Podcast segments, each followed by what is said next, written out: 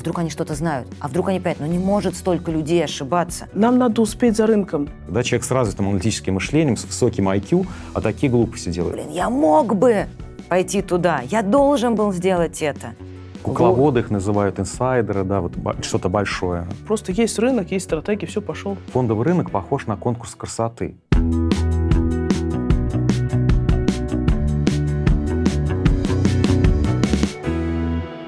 Привет, друзья! С вами подкаст «В голове инвестора. Открытие инвестиции». Его ведущая Наталья Смирнова вместе с профессиональным психологом Юлией Дердо. И мы обсуждаем, что же происходит в голове инвестора, когда он приходит на финансовые рынки. Подписывайтесь на подкаст, будет интересно. Юля, у нас сегодня с тобой э, очень интересная тема. Это ловушки, в которые попадает инвестор. Так что сегодня буду тебя мучить. Да, тема сегодня прекрасная. Только бы нам хватило времени все это обговорить, потому что, мне кажется, этих ловушек столько, и про них можно рассказывать бесконечно. Тут ты права, но у нас сегодня, как обычно, инвестор, как обычно, новый, потому что всегда интересно на новых сори, подопытных кроликах изучать э, психологию и копаться вот в, в голове. Поэтому сегодня у нас инвестор Максим. Максим, спасибо, что нашел время. И расскажи о себе. Давно ты на рынке? Какая стратегия? На рынке не то что давно, прям очень давно, с прошлого века, с 1999 года, когда я... Вау. Да, Еще, звучит да. с прошлого века С так. прошлого века, да. Когда я, будучи еще студентом четвертого курса университета, случайным совершенно образом, когда, знаете, классика жанра, пошел с другом в банк на собеседование, чтобы его поддержать, друга не взяли, а взяли меня. Я вот случайным образом, сам того не желая, окунулся в этот прекрасный мир инвестиций. В принципе, для меня разницы никакой нет. Э, Торговать акциями, валютами, криптовалютами, э, фьючерсами не имеет значения. Скажи, а ты, в принципе, ну, тема искажений, психологических ловушек тебе близка? Или ты считаешь, что, ну, как бы их нет, нормально, просто есть рынок, есть стратегия, все, пошел? Ну, знаешь, а, безусловно, близка. И я это понял году, наверное, в 2003, когда а, обратил внимание на такую вещь странную. К нам э, в инвестиционную компанию приходили э, открывать брокерские счета, ну, реально умные люди. Ну, я вижу, там, умный человек. Тем более я понимаю, что он занимает какую-то там руководящую должность э, в региональном правительстве. Но при этом они совершают э, откровенные ляпы на финансовых рынках. И тогда я задумался об этом, как так умные люди совершают глупые сделки. И, ну, признаюсь честно, я длительное время не мог ответить на этот вопрос. Ну как так? Да? Человек с развитым аналитическим мышлением, с высоким IQ, а такие глупости делает. И потом, вот через некоторое время я понял, тогда еще не знал, что это называется когнитивное искажение, эмоциональные ловушки, что мы, собственно, люди ходим одними и теми же тропами. Одни и те же дорожки, и мы вот наступаем в эти ямы, А сам наступал? Ты говоришь, вот Естественно, мы- да и сейчас наступаю, да. Я э, своим ученикам говорю, что этого делать ни в коем случае нельзя, но я сам это делал, потому что я человек. Ну, есть даже такая теория бихевиоризма э, на финансовых рынках, когда стратегии выстраиваются исходя из того, как полагается поведут себя люди. То есть это в привязке не только к экономическим циклам, каким-то экономическим параметрам и так далее, а к поведенческим реакциям. Потому что есть даже такая цитата, что фондовый рынок — это прежде всего люди. Это правда. И поэтому стратегию надо строить, исходя из ожидания, как себя поведут люди. Особенно сейчас это становится актуально, когда в инвестициях все больше и больше частных инвесторов, и вот эти а, да, колебания рынка в зависимости от публикации каких-то новостей, от команды а, людей, каких-то подписчиков, которые действительно становятся некой массой, вот такой человеческой, которая очень сильно а, влияет на... А ты, кстати, абсолютно права. Я, например, помню, как в период пандемии в Соединенных Штатах Америки в такой социальной сетке, которая называется Reddit, Мгм. Э, могли легко расшатать Да. э, контр- конкретные ценные бумаги Да. и делали это намеренно, чтобы, ну, типа, наказать крупные хедж-фонды, которые ставили на падение той или иной бумаги. А вот этот социальный массив, они говорили, а теперь давайте покупать, чтобы она пошла вверх, и хедж-фонды, в общем, сели в лужу. И вот действительно массы рулят рынком. Да, давай, может быть, сразу поговорим, что это за когнитивная ошибка, как вот это там поведение толпы и как в нее не попасть. Следовать за толпой — это всегда, ну, как бы игра против себя. Вот это вот стадное поведение, стадное чувство, это всегда бег э, в сторону толпы, а она обычно бежит туда, а, куда ее так или иначе направляют. Лидер. Мы заточены на это на эмоциональном уровне, да, вот как таком на биологическом, как обезьяны, например, которые там сидят где-то, собирают какой-то подножный корм, и в этот момент одна из них закричала, и они все подскочили и запрыгнули на деревья. Это на, на уровне инстинктов, если мы слышим тревожный крик, если кто-то бежит, мы пугаемся, та обезьяна, которая говорит, не-не, друзья, пока тигра своими глазами не увижу, ни на дерево не полезу, ну, Не понятно, выживу. она не оставила потомства. Мы с вами потомство очень тревожных людей, склонных к стадному инстинкту. Но понятно, что при этом не все ему поддаются.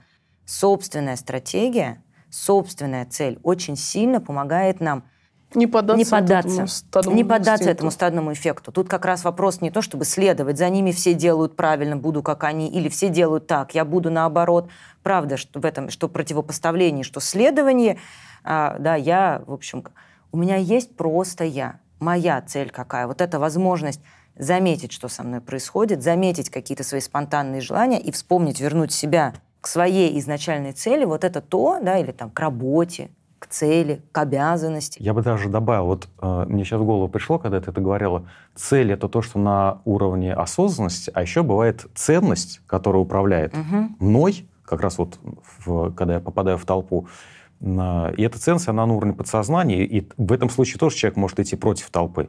Но вот на финансовых рынках ценности, наверное, не очень хорошо работают, а вот цель, да. Вот Это очень важный момент мы сейчас нащупали. Ну, например, если я хочу, там, условно говоря, зарабатывать 20-30 годовых, кстати, неплохая ставка, 20-30 годовых на падающем рынке, на растущем, неважно, то мне не надо ввязываться в те э, интриги, которые толпа э, начинает мутить, Мгм. когда там, как помнишь, ну вот помнишь, Сургутнефтегаз там некоторое время назад на 40% за один день Ну, вырос, да? Сургутнефтегаз может уходить. Да, Да, 40%. периодически.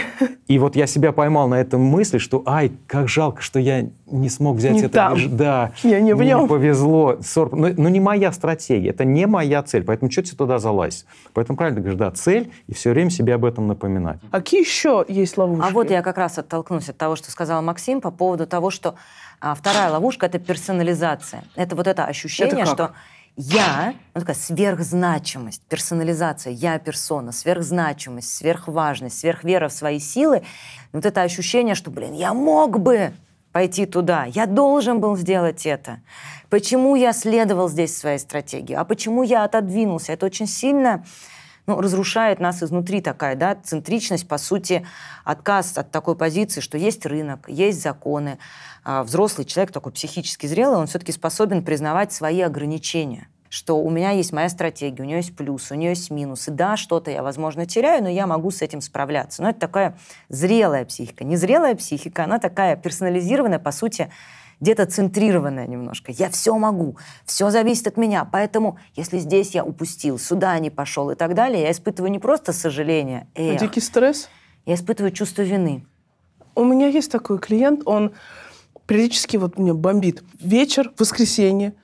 А почему вы не зашли в еврооблигацию Украины? Я говорю, ну вы же мне изначально говорили, что у вас цель максимально консервативный пассивный доход в валюте. Консервативный. Ну, то есть э, развивающаяся Мгм. страна и консервативная, это не очень годится. Но все равно она так могла сейчас вырасти. Потом, через пару дней, просадка. Я пишу, ну вот поэтому мы и там не сидим. Ну, хорошо. И вот сразу как-то нет такого, что, ой, ну да, хорошо, что мы не там. Потом, через какое-то время, а чем мы не в Доджкоине? Я говорю, потому что у нас консервативная стратегия, в долларах пассивный доход. Но он-то вырос, посмотрите. И вот постоянно человек живет в стрессе, что он упускает Огромная кучу тревога, потому что я здесь главный, все зависит от меня, и как следствие чувство вины, ответственность перед всеми, и а, очень быстро, ну, как бы, либо выгорание, либо вот это вот дергание, да, понимаете, Да, это закон? разъедает инвестора. И вот это дергание, когда, как это, когда всегда, как закон Мерфи, да, этот закон подлости, Так. когда перестраиваешься в очередь, А, она тут же и двигается быстрее, соседнее да. быстрее, пока ты снова перестраиваешься один, и пока ты как дурак мечешься из очереди в очередь, все Это, нормальные видимо, люди вот то, приезжают. о чем мы говорим, это все имеет такой базис. Мы привыкли, да и мы тоже, профессиональные инвесторы, мы тоже, ну, не будем скрывать, мы тоже об этом сожалеем часто. Мы думаем, что вот такой шанс был раз в жизни, и все такого больше не будет. Мне так приятно сегодня примеры жизненные, которые ты приводишь, что у меня такое чувство, что, знаешь, список ошибок лежит у тебя на коленях. Потому что вот следующее, то, что у меня написано, это катастрофизация. Да. Вот это а, абсолютное обобщение, когда происходит что-то плохое, то дальше это плохое вот так а, экстраполируется на все. Опять же, про это нужно просто понимать и знать что это есть такое ошибка мышления. А, вообще все эти ошибки мышления, они есть. Они все есть у нас в психике, они заложены. И, скорее всего, когда вы сейчас лежите там на диване или слушаете подкаст на прогулке, а, вы их у себя не найдете. Ну, скажите, как это так это не про меня. Это не про меня. Я Потому что ошибки мышления, а, они проявляются в стрессовой ситуации. В стрессы любой человек склонен к регрессии, к откату. Угу. И нужно понимать, что если я сейчас в стрессе, то, скорее всего, что-то из этого возникнет. И я, как всегда, тут призываю просто к осознанности, когда а, вы что-то потеряли, потеряли деньги, потеряли работу, а, ошиблись в стратегии, вы что-то тяжело переживаете, и в эту секунду вам кажется, что жизнь закончилась, что никогда такого шанса больше не будет, ничего хорошего с вами уже больше не случится, и вам эту ошибку никогда не наверстать, очень важно себе сказать «стоп». Это всего лишь мои мысли. Они сильно гипертрофированы, и можно ли доверять мыслям, которые рождаются в таком состоянии? Но у людей еще есть одна потребность, наша самая главная базовая потребность – это потребность в понятном, управляемом мире. И чем больше этот мир спонтанный и непонятный, тем сильнее потребность управлять. Опять же, если мы говорим об очень зрелой, взрослой, устойчивой психике, то у взрослого, да, у взрослой психики есть такая характеристика, которая называется толерантность к неопределенности. То есть как взрослый человек я понимаю, что все может случиться, не так многое от меня зависит. Я эту неопределенность смогу выдержать. Но, как мы говорим, эта психика очень зрелая. В момент стресса у нас происходит некий откат, и возникает вот эта потребность в контролируемом, простом и понятном мире. И, к сожалению, очень часто мы здесь заключаем деструктивную сделку. Я обычно то, о чем ты говоришь, э, иллюстрирую на таком примере. Вот помните, как мы в детстве играли в настольные игры, Конечно. где надо было кубики бросать. Вот если там два кубика, и надо выбросить 12, мы да. как бросали? Мы так сильно трясем, трясем и далеко кидаем. Да, да, да, да. А если подуть? Надо, да, да, если и подуть, да, что-то сказать. А если надо, чтобы один-два выпал, то есть мало, мы наоборот не трясем и да, просто да, опускаем. Да, как будто вот эта иллюзия связь. контроля. Вот, да? вот это абсолютно и есть та самая деструктивная сделка. Мне бы следовать стратегиям, обучению, придерживаться, как мы уже говорили, своей цели. Вместо этого я немножко как древние люди, ну как, чтобы был хороший урожай, что нужно? Петь песню у костра. Обязательно, с бубном желательно. С бубном. Не сеять, не поливать, не изобретать у, у, удобрения. Это было бы конструктивной сделкой в этом смысле, логичной, следующей. А я вместо этого совершаю какие-то, ну, там, магические обряды, компульсивные действия, пытаясь этот мир упорядочить. А вот можно как-то определить э, по человеку, он больше склонен к попаданию вот в эти ловушки? Он уже попал или менее склонен? Есть тесты, есть разные способы поведения, но, понимаешь, тут э, фишка в том, что, по сути, чем более зрелый, устойчивый человек, тем меньше он склонен попадать в эти ловушки, потому что эти ловушки такие защитные реакции не, незрелой психики. Угу. А зрелость психики можно померить только в стрессе. Я поняла. А, на лежаке у, у моря все выглядят абсолютно одинаково Чил, адекватными конечно. людьми. А вот в стрессе человек либо впадает вот в эти детские защитные формы, такие как магическое поведение, там деструктивные сделки, вот то, что мы ну, перечислили, либо он может заметить свои эмоции, принять свои неудачи, успокоить себя и остаться устойчивым. Реально это можно померить только в стрессе. Тогда вопрос к Максиму. Вот ты ловишь, что а, я уже вот в ловушку попал. И что ты делаешь, чтобы в ловушки не попадаться? Может быть, есть какие-то рекомендации, не знаю, практики? Конечно, я попадаю в ловушку, что там скрывать? Да, да конечно, понятно. попадаю. А, но бывает так, что я ощущаю, что я к ней подошел, вот она, и в этот момент я сел на, на мысли, как же хорошо сейчас вот еще шажочек сделать и в эту ловушечку попасться. Там так комфортно. Ну, я себя останавливаю, да. Каким образом, какие инструменты, какие рекомендации? Я их усвоил еще вот на, на заре своей mm-hmm. карьеры. Собственно, благодаря своему руководителю, он вот помог побыстрее мне пройти этот путь, там, когда-то в нулевых годах. Значит, инструменты это очень простые. Во-первых, вот, знаете, бывает такая ситуация, вот, ну, вот ступор, прям вот ступор. Я помню, что со мной это было в 2008 году, когда вот акции падают там каждый день ну, по 10%. И вот здесь есть очень хороший инструмент, ну, точнее два, я озвучу два. Инструмент первый – встать с этого места, прям вот встать физически, отойти метров на 5, повернуться туда и представить там человека, который ну, для вас авторитет. Вот ну, лучше, чтобы он был авторитет на финансовом рынке, то есть профессиональный инвестор. Вот что бы он сделал в этой ситуации? Второй инструмент, который я и сам практикую, закрыть все позиции, которые сейчас есть. Ну, то есть вот если там, у вас акции, вы попали на этот падающий тренд, все продать. Вот просто не задумывая, все продать. В конце концов, вы через минуту можете купить опять. Никто же не запрещает Абсолютно это делать. нет. И вот за эту минуту вы примете решение, стоит ли вам еще раз входить в этот рынок, то есть попадать опять в те самые ловушки, иллюзия контроля, там, казино и прочее, в надежде, что оно все отрастет. Либо, возможно, вы примете другое решение. А есть что добавить в плане Да, инструментария? есть что добавить, но пока мне хочется прокомментировать, что это очень классные рекомендации. Спасибо тебе большое. Правда, вот это продать, не продать, я не знаю, это, это не, не моя специализация, но взять себе минуту, поставить на паузу, потому что во все эти ошибки мы впадаем автоматически. И находимся мы в них автоматически. И выйти мы из этих ошибок, как я уже сказала, можем через свою цель, через осознавание, а, через то, что со мной происходит. Всегда очень хорошо в этом месте работает поговорить или посоветоваться, только, пожалуйста, да, друзья, э, думайте, у кого вы спрашиваете совета в этот момент, у какого-то паникера или у человека, с которым можно действительно обсудить, не для того, чтобы послушать его авторитетное мнение, а просто любая точка зрения помогает выйти из узости собственного мышления и посмотреть, что оказывается на эту ситуацию можно посмотреть сейчас еще и так, и так, и так, и так. Идеальный способ совсем, если, например, вам в этот момент удастся сказать, в какую ловушку вы попали. Например, сейчас мне страшно, и я бегу за толпой, или сейчас я много теряю, и мне не хочется признавать потери.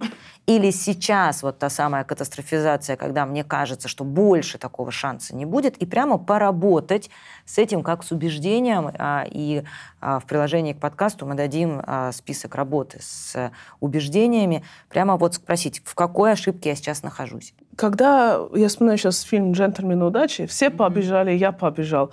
А вот хайп на рынке, это получается, видимо, тоже ошибка вот этого стадного инстинкта. Потому что, Конечно. нет, ну есть, конечно, варианты, когда я вспоминаю, когда Байден пришел к власти в США, его избрали, и одновременно в Евросоюзе объявили вот эту зеленую доктрину, все, мы движемся в сторону альтернативной энергетики. Все, что связано с зелеными технологиями, резко пошло вверх.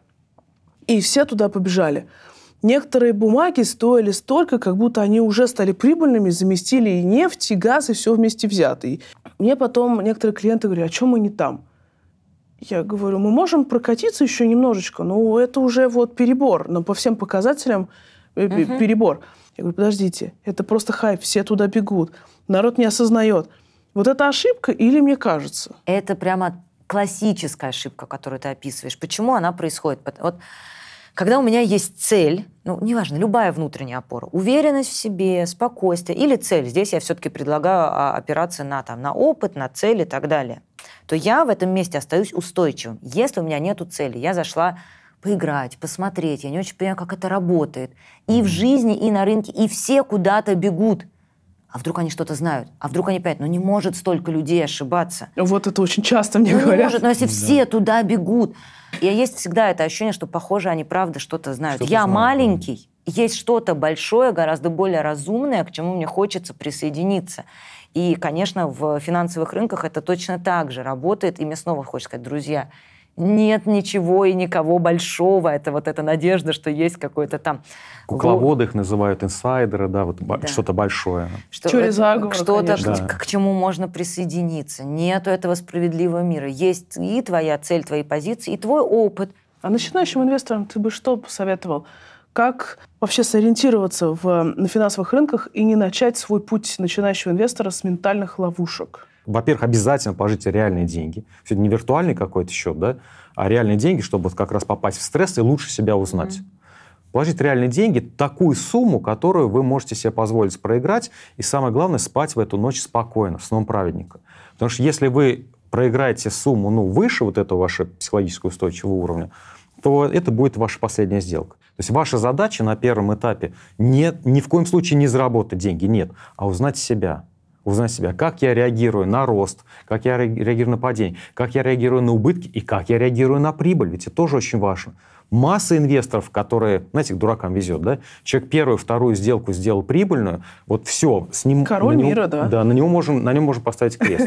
Потому что, о, иллюзия контроля. Что я не купил, все растет, что я не продал, все падает. Это потому что я такой умный. Персонализация. Персонализация, да. Дай-ка я сейчас подтащу еще ресурсы, купил в кредит, значит, там продам квартиру, машину, дачу, и ведь это же реально работает. Смотрите, я две сделки сделал, я заработал. В принципе, ничего сложного нет. И это конец.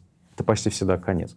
Поэтому рекомендация начинающим инвесторам такая. Первые полгода тренировка с целью узнать самого себя. Ну, я бы от себя еще добавила, что начинающим инвесторам очень важно ориентироваться на грамотную, достоверную аналитику когда он принимает те или иные решения, и это тоже может позволить не скатиться в эти самые ментальные ловушки у вашего брокера.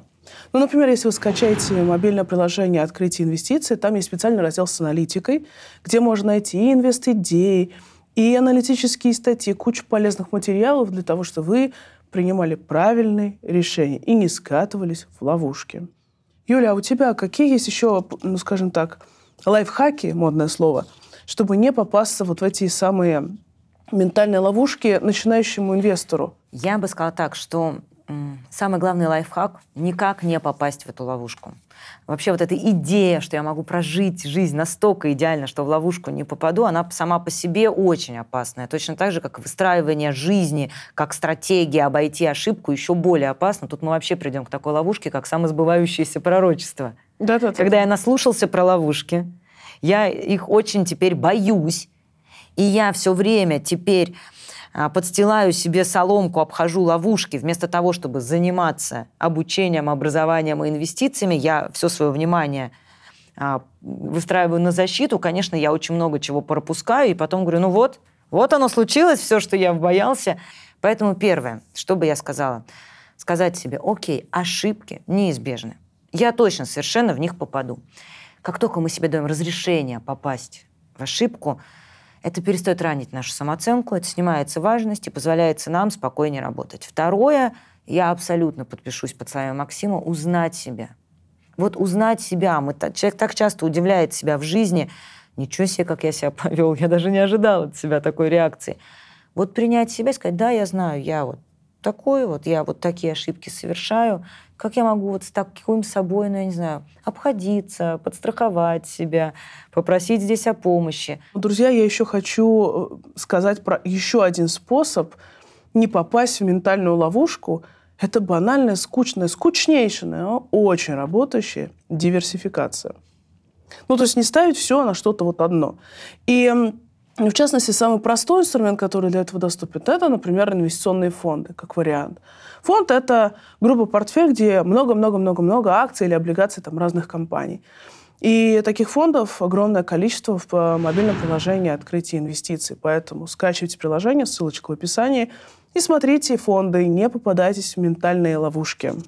Ну, в принципе, еще с точки зрения психологии – а вот как можно определить э, вот эту вот э, попытку поставить на один актив? Вот все на эту стратегию, все на эту компанию, все на вот да. это. Очень часто да, у меня бывает. Да, да. Но смотри, здесь я бы сказала таких о двух ошибках, да. Это то, что в принципе мозг не любит думать. Мозг вообще даже биохимически, он экономит сахар, потому что тот сахар, к сожалению, который мы едим в виде шоколада, он туда не попадает, а вот такая сложная глюкоза, которая нужна, ну, мозг экономит сахар. Мозг не любит думать. Поэтому думать — это придумать что-то новое, просчитать. Мозг мыслит шаблоном. То есть мы набираем какое-то количество шаблонов, а потом хоп, подставляем. Было уже такое, было уже такое, было уже такое, не было такое.